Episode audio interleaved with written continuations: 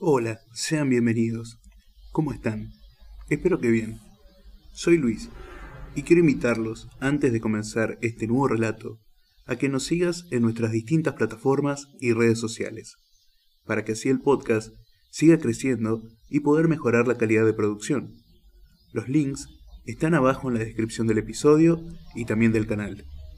También, para quienes quieran realizar una ayuda económica, lo pueden hacer a través de cafecitos en Argentina y si estás fuera de Argentina, mediante Patreon. Mediante esto también te aseguras contenido exclusivo y mucho más. Sin más que decir, muchas gracias y comencemos con el relato de hoy. Tranvía, de Alejandro Dolina. Tal vez fue en Villa Urquiza. Manuel Mandep venía vaya a saber de dónde. En cierto momento, al llegar a un empedrado, se encontró con los rieles del antiguo tranvía. No es posible saber qué silogismos se trazaron en su cabeza. El caso es que se detuvo en una esquina y se puso a esperar.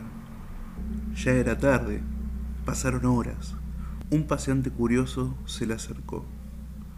Lo veo desorientado. ¿Puedo ayudarlo? No, gracias. Estoy esperando el tranvía.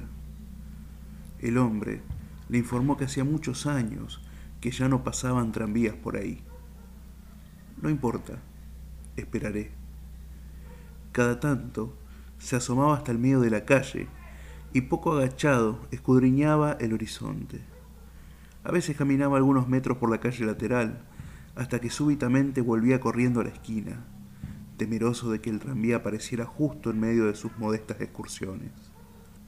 Más tarde, recordó que en este mundo las cosas se demoran cuando perciben que son esperadas. Resolvió ejercer el disimulo, mirando en todas direcciones menos en aquella por la que podría aparecer el tranvía. Llegó el amanecer. Vecinos madrugadores le sugirieron la conveniencia de tomar el colectivo 107, pero Mandep ya había tomado una decisión. Durante la mañana hizo algunas amistades ocasionales. El tránsito era un poco más denso, lo que lo obligaba a prestar más atención. Llegó la tarde y otra vez la noche. En verdad pasaron muchos días. Por momentos, Manuel Mandeb sentía que su fe se quebrantaba. Muchas veces sintió la tentación de optar por otros medios de transporte que se le ofrecían seguros, concretos, convincentes. Pero él esperaba el tranvía. Las personas del lugar le cobraron cierta simpatía y le convidaban pan y vino.